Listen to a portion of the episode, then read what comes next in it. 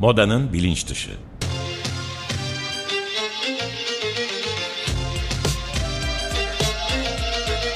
Modanın kültürel tarihi ve güncel refleksleri.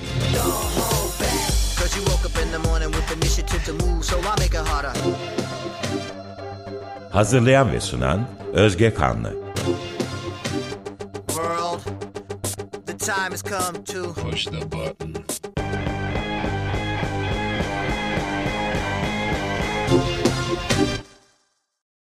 Merhaba sevgili Açık Radyo dinleyicileri. Ben Özge Kanlı. Modanın bilinç dışında bu hafta e, sanal moda kültürü veya dijital moda kültürü diye de adlandırabileceğimiz e, bir alan üzerine disiplinler arası sohbet edeceğiz. Bu haftaki konuğum hem Moda Akademisi arka planı olan hem de e, dijital sanat plat- platformlarında moda yazarlığı ve e, stilistliği yapan, bu alanda üretim yapan genç bir kadın. Sevgili Naz Nasman. Naz hoş geldin. Hoş bulduk, merhaba. Ee, hoş geldin tekrar. Ben de çok mutlu oldum geldiğin için. Ben de, ben de. Ee, ben öncelikle biraz seni tanıtmak istiyorum. Tabii hani ki. nasıl böyle bir arka plandan geldin ve böyle niş bir alana doğru nasıl ilerledik? Hani küreselde Türkiye'den bir insan olarak hani İtalya'da da e, yer aldın ve orada da okudun. Hani böyle genel bir insanlara bilgi vermek ve konuya ısındırmak için bir iyi bir arka plan olacağını düşünüyorum. Ee, sen öncelikle şey MEF'te, MEF Üniversitesi'nde işletme e, okudun aslında ama yandal olarak da psikolojiden mezun oldun. Daha Evet. sonra farklı kurumsal firmalarda çalışmışsın. Bayağı büyük kurumsal firmalarda. Ee, daha sonra da İtalya'da Sapienza Üniversitesi'nde ekonomi ve iletişimde inovasyon ve yönetim bölümünde e, yüksek lisans yapmışsın. Bundan sonra da yani bu yüksek lisanstan sonra e, eskiden bir Yeşilçam terzisi olan babaannenden ilhamla tam da yerindeyken bir blog açıyorsun İtalya'da sanırım Evet. moda üzerine. E, bu blogun ismi Chick Muffin. E, tam olarak açılımını ve e, bütün ayrıntılarını ben e, kendi programımızın Instagram hesabında paylaşacağım. Etiketleyeceğim burayı da isteyenler göz atabilir daha sonra. Çok teşekkür ederim. Şimdi burası sanal bir e, stilistlik sayfası. Yani sen aslında hem güncel moda haberleri yayınlıyorsun burada hem de günlük kombinler yayınlıyorsun. İşte hani şöyle şununla şu iyi gider bunu giyerseniz böyle olur. Evet. Hatta işte daha işte ekonomik olarak bu görüntüyü nasıl elde edebilirsiniz? İşte hani bu daha daha az para harcayarak böyle görünmeyi nasıl başarabilirsiniz falan gibi böyle daha farklı insanlara hitap eden bir takım görüntüler işte aslında vaat ediyorsun ve bu böyle devam ederken e, moda bölümünden aldığın derslerden de ilhamla o İtalya'da daha sonra Rome Business School'da küresel moda endüstrisi e, modülünde yakın zamanda konuk olarak e, eğitimci olarak değil mi? Hani Evet, yer almışsın. olarak. İleriki dönem, dönemde de ders vermeye devam edeceksin. evet, bakalım. Yani süper ya hem teorik hem de pratik alanda çalışmalarını kişiselleştirmişsin aslında. Çok kişiselleşmiş bir e, meslek haritası var önümüzde. Ben de biraz bu kişiselleştirilmiş meslekler alanına gireceğim. Yani hani biz artık zam- yavaş yavaş hani sınırları belli, e, belirlenmiş meslekler grubundan çıktık. Artık yavaş yavaş herkes kendi e, ne has değil mi? Adeta hani bir terziden çıkmış gibi bir meslek pratiği yaratabilir hale geldi artık gençler. Çünkü hani bu 2000 sonrası falan e, doğan insanlar özellikle dijitalleşen günlük pratiğin de içine doğan kişiler olarak hani eskisi gibi 9-5 çalışmak, sadece tek bir iş yapmak yani işin standartlarına uymaktan ziyade kendi standartlarına uygun iş dünyası yaratıp olanak yaratmak konusunda çok iyiler. E, Ben biraz buraya girmek istiyorum hem. Hem de konu bu görsel dünya ve dijital üretim olunca hani onlarca platform, o platformlara yatırım yapan böyle bayağı ultra zengin e, firmalar ve markaları düşününce de artık herkesin bu dijital dünyada kendini has kişi- kişiselleştirdiği kendi şirketi olabiliyor. Değil mi? Evet. Artık böyle bakabiliriz Evet. olaya. Ve bu e, buna dair de çoğu insanın aslında e, hani bir, bir engeli mi oluyor düşüncede bunu kabul etmekte bir şeyler oluyor. Evet Değil mi? aslında evet yani bu konvansiyonel beklediğimiz e, adımları geçmemiz herkesten bekleniyor. Biz kendimizden de bekliyoruz ama aslında dijitalleşme ve sosyal medya ve bu platformlar ve farklı kanallarda insanlara ulaşmanın e, verdiği bir fırsat ve hani bizde edindiğimiz bir cesaret var aslında bu alanlara girmek için. Böyle hı hı. diyebiliriz dediğin gibi. Evet. Ben e, çok geçmeden hı hı. ve böyle bir giriş yapmışken hemen birinci soruya geçmek istiyorum. Hmm. Evet, dijital bloglar, günlük kombin yayınlayan Instagram, TikTok, YouTube hı hı. ve benzeri sayfalar. Ee, bu pratiği bize biraz daha açar mısın? Yani hani bir kombin yayınla, yayınlamak ne işe yarıyor? Yani hı hı. bunu kimler tüketiyor hı hı. ve bunu kimler e, ya sen üretiyorsun ama hani e, bu içerikleri nasıl tüketiyor insanlar? Gerçekten insanların bunlara ihtiyacı var mı? Ve nasıl geri dönüşler alıyorsun? Bunu bilmeyen insanlar için biraz daha bu pratiği açmak için e, merak ettim. Ve e, yani bu alan kendini sektörde nasıl yer açtı? Neyden sonra böyle bir insanların hani sanki dergi gibi bu kombinlere evet. bakmaya ihtiyacı oluştu? Kendi hikayeni birleştirerek biraz bu pratikten bahseder misin?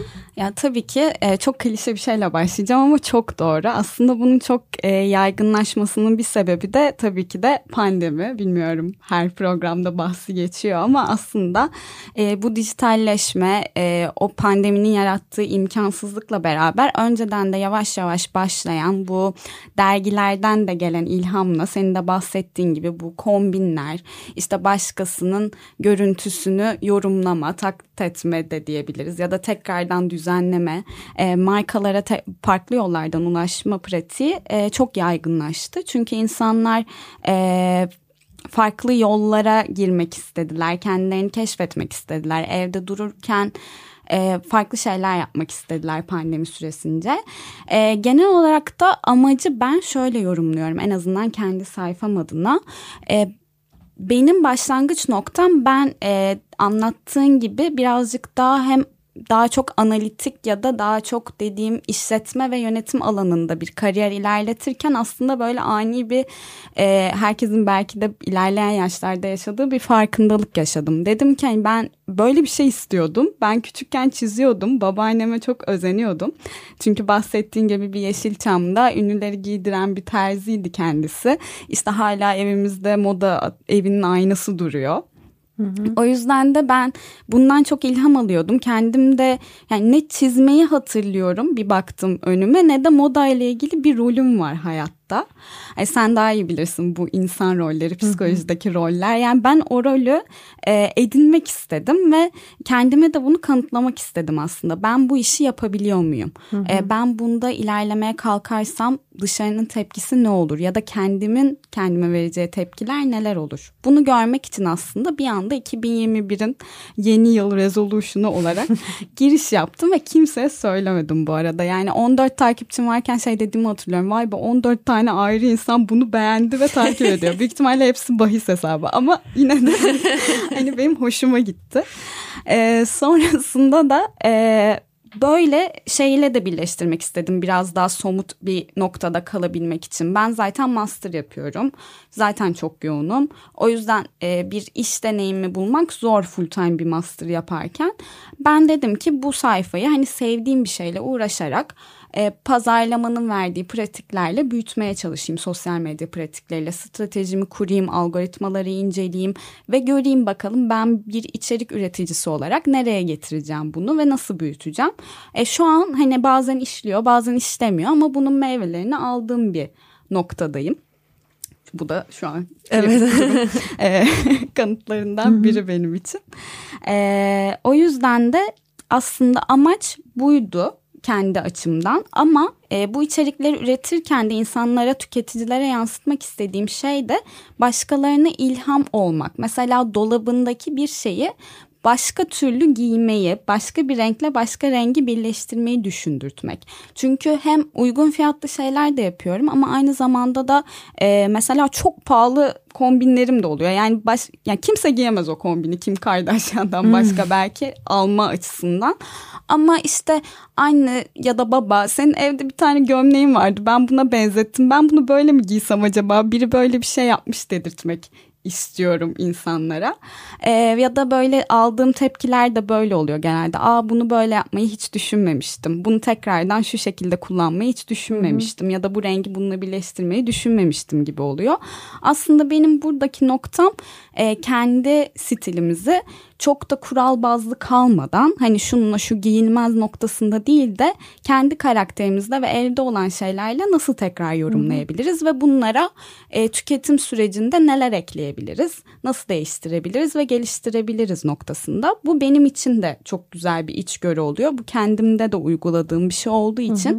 ve insanlar da aldığım tepkiler böyle olduğu için ve o bahsettiğim rolü en azından minik çevreme oturtmak için hı hı. çok yararlı oldu. Ya burada bir şey söylemek istiyorum. Tam olarak bundan bahsediyordum zaten. Hani biz galiba böyle görüntü yani ne nasıl göründüğün ve nasıl göründüğünün diğer taraftan nasıl göründüğüyle geçmişe oranla veya belki de geleceğe oranla illa böyle hani karşılaştırma yapmak için geçmişe e, saplanmak istemiyorum ama daha mı çok hem özgürce hem de daha fazla zaman harcamaya başladık. Yani çünkü şey oluyor bu kadar çok kombin görüntüsünün çıkması ya gerçekten baktığım zaman mesela hani TikTok'ta falan da birinin nasıl giyindiğini görmek için bile hani binlerce evet. insan e, izliyor o videoyu ve evet. ona önem veriyor ve sanki önceden bu tarz şeyler çok kendi içinde insanın iç dünyasında dönen, hı hı. evde dönen, dışarıya çok göstermediği şeylerken artık dışarıyla birlikte hani daha böyle gözetleme duygusu da mı var orada artık insanlarda hani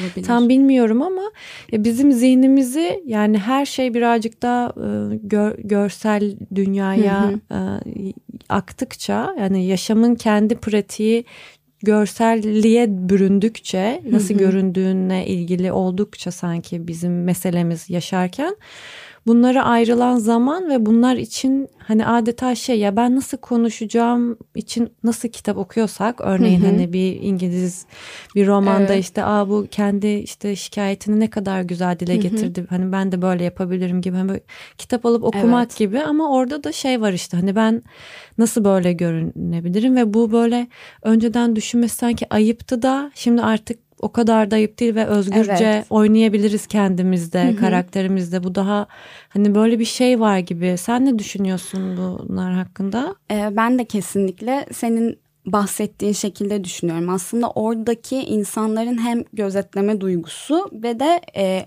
Aa, bu kişi kendini böyle ifade ediyor ve bu konuda çekingenlik hissetmiyor. Bu konuda özgür hissediyor kendini. Ee, başkasının yorumlarını elbette baz almak gerekiyor ama bir noktada yani çok da büyük şeyler değil yani. Mesela insanların böyle e, şeyi de görüyorum. Ay ayakkabıyla çanta aynı renk olacak. Hayır yani olmak zorunda değil. Hani bunları e, bu dışarıdan gelen dogmalara takılmadan kendini ifade ediş ve gösteriş şeklinin daha cesur ve daha özgüvenli Hı. oluşu ve insanların bundan ilham alması ya da dediğin gibi insanların başka insanlar ne yapıyor diye bakması aslında. Evet çok da ceviz kabuğunun içini doldurmuyor olabilir ama ben bununla mutluyum evet. havası yani. Hani ben zaten evet. derinleşmek ve Hani evet. benim derdim değil yani gibi böyle evet. değil mi? Bir oranın böyle bir e, tavan yaptığı bir şey var. Evet enerji. kesinlikle. Hı. Hem o hem de şey e, ben bunu yapacağım ve bu çok büyük bir olay değil yani ben bunu yapıyorum ve özgür hissediyorum ve bunu Hı-hı. yaparken özgüvenli hissediyorumun da yansıyışı bence. Hı hı. E, ve tüketiciler demiştik. İstersen ondan da birazcık bahsedeyim. Evet ben Onlar şimdi kim? hemen şey yapayım. Hı-hı. Senin ikinci soruya evet, gireyim. Hı-hı. Çünkü o senin evet. master tezinle ilgili. İkinci evet. sorum da şöyleydi. Hı-hı. Yüksek lisans tezin e, e, bu lüks markaların içselleştirip yani kendi evet. pratikleri de stratejilerinde Hı-hı. kullanıp e, hayata geçirdikleri yeni sanal teknolojilerin e, tüketim davranışlarını nasıl etkilediğiyle ilgili. Evet. Şimdi bize hem bu sanal teknolojiler derken tam olarak neden bahsediyorsun? Yani lüks markaların stratejilerine ekledikleri bu sanal teknolojiler neler? Hı hı. Tam olarak neleri kapsıyor tezin? Ve bizi gerçekten nasıl etkiliyor tüketicileri? Şöyle çok hızlı bir özet geçmem hı hı. gerekirse bu bahsettiğim sanal teknolojilerde aslında sanal gerçeklik, yapay zeka, Web 3 yani şu anki kullandığımız Web 2 ve Web 3 diye başka bir versiyonu var Metaverse'de de birleşen. Çok sanal her şeyin bir araya geldiği tek bir avatarımızla her şeyi kontrol edebildiğimiz ve browserların değil bizim yönettiğimiz bir internetten bahsediliyor. NFT teknolojileri buna işte tabii ki de kripto, blockchain teknolojileri de bağlı ve lüks moda markaları aslında buna çok fazla yatırım yapmaya başladı ama birazcık tüketici yönünden çok hızlı gittiler. Ee, şöyle özetleyebilirim bunu da. Ee, Şimdi bazıları mesela Louis Vuitton gibi markalar ya da Nike oyunların içine kendi ürünlerini e, empoze edip oraya kendi ürünlerini koyup işte bir e, oyun içerisinde bunu ödül gibi kazanma fırsatı koy, sundular. Hı hı. E, zaten oyun dediğimizde zaten bu asıl sanal gerçeklik ve sanal giyim, yapay zeka ile giyinme olaylarının ilk çıktığı yer oyun sektörü aslında. Ve oyuncular yani gamer kitlesi buna daha çok aşina. Çünkü aldığınız kıyafet işte size bazı güçler kazandırıyor vesaire ve hı hı. doğal olarak markalarda biz neden bundan faydalanmayalım gibi bir bakış açısından buna girdiler ve zaten bu oyun dünyaları metaverse gibi. Farklı bir dünya, farklı bir platform. Kendinizi keşfedeceğiniz ve sonsuzluk yani. İstediğiniz gibi davranabileceğiniz platformlar. E bu tasarım yönünden de aslında tasarımcılara işte üç boyutlu tasarım yapanlara ya da işte bu markalara çok büyük markalara da aynı şekilde e, çok büyük fırsatlar tanıyor. Çünkü normal hayatta e, gerçekleştiremeyeceğiniz şeyleri bu sanal dünyada gerçekleştirme fırsatı. Yani sadece sudan bir elbise mesela atıyorum ya da normalde tasarlayamayacağınız, elle tasarlayamayacağınız şeyleri bir platformda tasarlayıp onları 3D bastırma mesela. Yani bunlar var ve e, tabii ki de işte bu özgür benliğini ortaya koyma fikrinden yola çıkarak da e, markalar buna çok yükseldiler. E, tüketiciler ama bunu anlamadı. Çünkü bu bahsettiğimiz kavramların tanımları çok karışık. Bir de şöyle bir şey de olabilir. Neden büyük gelmiş olabilir biliyor musun? Çünkü zaten hani mevcut e, gerçek hayat e, tüketiciyi o kadar çok yoruyor ki evet. her anlamda. Yani hem zihnimiz yoruluyor hem çalışmak zorundayız. Belki bu böyle çalışmak zorunda kalmadan veya hani yaşarken para kazanan ve ultra lüks. Evet. Hani e, komünite için geçerli olmayabilir ki onlar zaten belki o zamanı evet. oraya harcayıp o parayı harcayabilecek belki bir ayrıcalığa sahipler ama hani lüks ol lüks yaşayıp ama aynı zamanda gerçekten gerçeklikte belli bir zamanı e, hala çalışmaya ayırmak zorunda evet. kalan bir şeyleri yönetmek zorunda kal, kalan insanlara baktığımızda yani gerçeklik e, zaten ondan belli miktarda bir enerji alıyor. Evet. Hani o enerjiyi orada harcamak sonra bir de hani böyle daha sonsuz evet. evrende ne olacağına karar vereceği bir yerde hani o enerjiyi nereden bulacak bu insanlar da Aynen girip öyle. biri biri or, olmayı tercih edecekler. Büyük bir soru yani. Hani uyumaman lazım. yani gerçekten uyumaman lazım. Hani Black Mirror gibi bir şey olması lazım. Hani ev normal çalışıp sonra evde gidip ekipmanlarını takıp o hayatı yaşıyor olman Biraz lazım. Biraz işte şey Korku. psikolojik olarak çok zor rahatsızlık yaratacak bir şey bence. E, gerçekten öyle. Zaten hani çok hızlı girdiler ve bu işe ve tüketicinin tepkisi benim araştırmalarımda şu oldu. Birincisi e, teknoloji o kadar iyi değil. Yani bunu siz geliştiriyorsunuz ama işte Metaverse Fashion Week'lere baktığınız zaman o kadar gelişmiş bir teknoloji olmadığı belli. E, amaçladıkları hedeflere yönelik ekipmanlar daha yaygın değil. Çok Hı-hı. pahalılar, ulaşılabilir değiller. Hı-hı. O yüzden de e, tüketicide böyle bir e, şu an beklemeyi tercih ederim bunları e, hayatıma sokmaktansa ve şu an bunlar bu konularda yeterince bilgim yok. O yüzden beni korkutuyor diyor. Ee, tabii ki de mental sağlık yönünden çok büyük riskleri var. Ama sadece e, iyi bir yön söyleyecek olursam bununla ilgili hem bu tasarımsal işte bu sanat yönünden çok büyük opsiyonları yaratması bu platformların ve de aslında sürdürülebilirlik. Hmm. Neden diyeceksen çünkü e, sürdürülebilirlik konusunda yapay zeka teknolojileri zaten uygulamalarda da çok görmeye başladığımız teknolojiler. İşte atıyorum ben bunu dışarıda hayatta giyemem ama çok almak istiyorum dediğin bir kıyafeti çok daha uygun bir fiyata alıp NFT şeklinde alıp bunu mesela fotoğrafla giydiren platformlar var DressX gibi. Sadece fotoğrafta filtre olarak alabiliyorsun elbiseyi ama sokakta çekilmiş gibi oluyor. O kadar da gerçekçi görünüyor. Ve aslında bu bahsettiğin kendini gösterme, kendini sosyal medyada var etme konusunda böyle bir yansıması oluyor. Bu nasıl sürdürülebilirliğe etki ediyor? Karbon ayak izini azaltıyor. Ya da sen bir kıyafet alacaksın. O yapay zekada artık o kadar doğru şekilde onun üstüne giydiriyor ki senin. Sen onun sende iyi durup durmadığını belki de anlıyorsun ve bu iade geri gönderme süreçlerini azaltıyorsun bir bakım aslında. Yani e, dünyaya katkısı olurken insanlığa zararlı olan nadir şeylerden birini yapmaya çalışıyorlar şu an. Evet. O açıdan evet e, ama dediğim gibi mental sağlık açısından çok riskli bir durum Hı-hı. yani bu. E, o açıdan çok büyük bir handikapı var. Güzel. Buralar çok ilginç, değişik. Belki ilerleyen dönemde daha böyle sadece Metaverse evet. ve NFT odak, odaklı bir program daha yapmak isterim belki. Ay ben ben çok sevinirim. Ben evet. bütün gün konuşuyorum. Çünkü şimdi hakkında. başka bir soru geliyor tamam. ve çok az vaktimiz kaldı. Tabii, tabii, Diğer hemen hemen. sorum da e, işte bu sanal moda kültürü için üretim yap, yapmak ve tüketmek hangi bakımdan insanlık ve tasarım kültürüne katkı hı hı. sağlıyor veya sağlamıyor dedik. Zaten oraya da e, evet, gelmiştik. Bunu birazcık daha büyütmek gerekirse e, birazcık daha açman gerekirse kendi deneyimlerin ve dışarıda gözlemlediğin e, hani küreselde de gördüğün hani hem mikro hem makro düzeyde birkaç şey söyleyebilir misin? Tabii ki yani bu zaten genelde bahsettik bu sonsuzluk, sınırsızlık durumu var. Bu hem fırsat hem e, kafa karıştırıcı da bir şey olabilir moda kültürü ve dünyası için.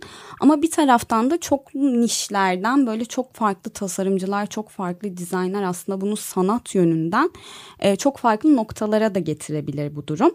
E, ama aynı zamanda da aslında bu platformlar benim de içimde içinde bulunduğum platform kapitalist bir platform. Yani aslında sana tüketmeye ve tükettirmeye yönlendiren bir platform günün sonunda.